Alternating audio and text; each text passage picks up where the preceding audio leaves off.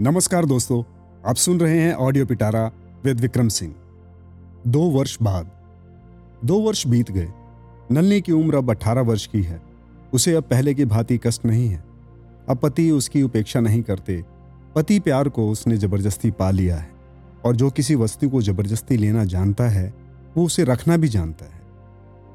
उसे अब और कोई कष्ट नहीं है। सत्येंद्र नाथ इस समय पवना का डिप्टी मजिस्ट्रेट है।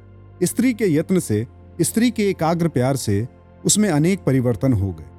कचहरी के काम से अवकाश पाकर वो नलनी के साथ गपशप करता हँसी मज़ाक करता गाना बजाना करके प्रसन्न होता।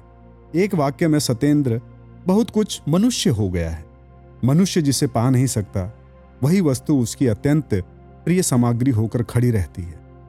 मनुष्य का चरित्र ऐसा ही है। तुम अशांति में होकर शांति ढूँढने को घूम रहे हो। मैं शांति को भोग रहा हूँ। तो भी कहीं से तो भी कहीं से जैसे अशांति को खींच लाया करता हूँ।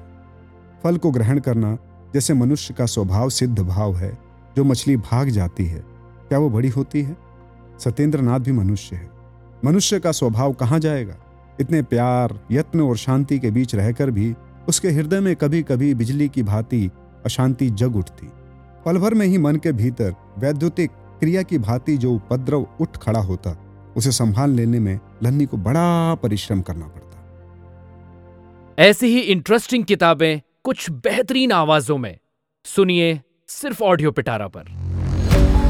ऑडियो पिटारा सुनना ज़रूरी है।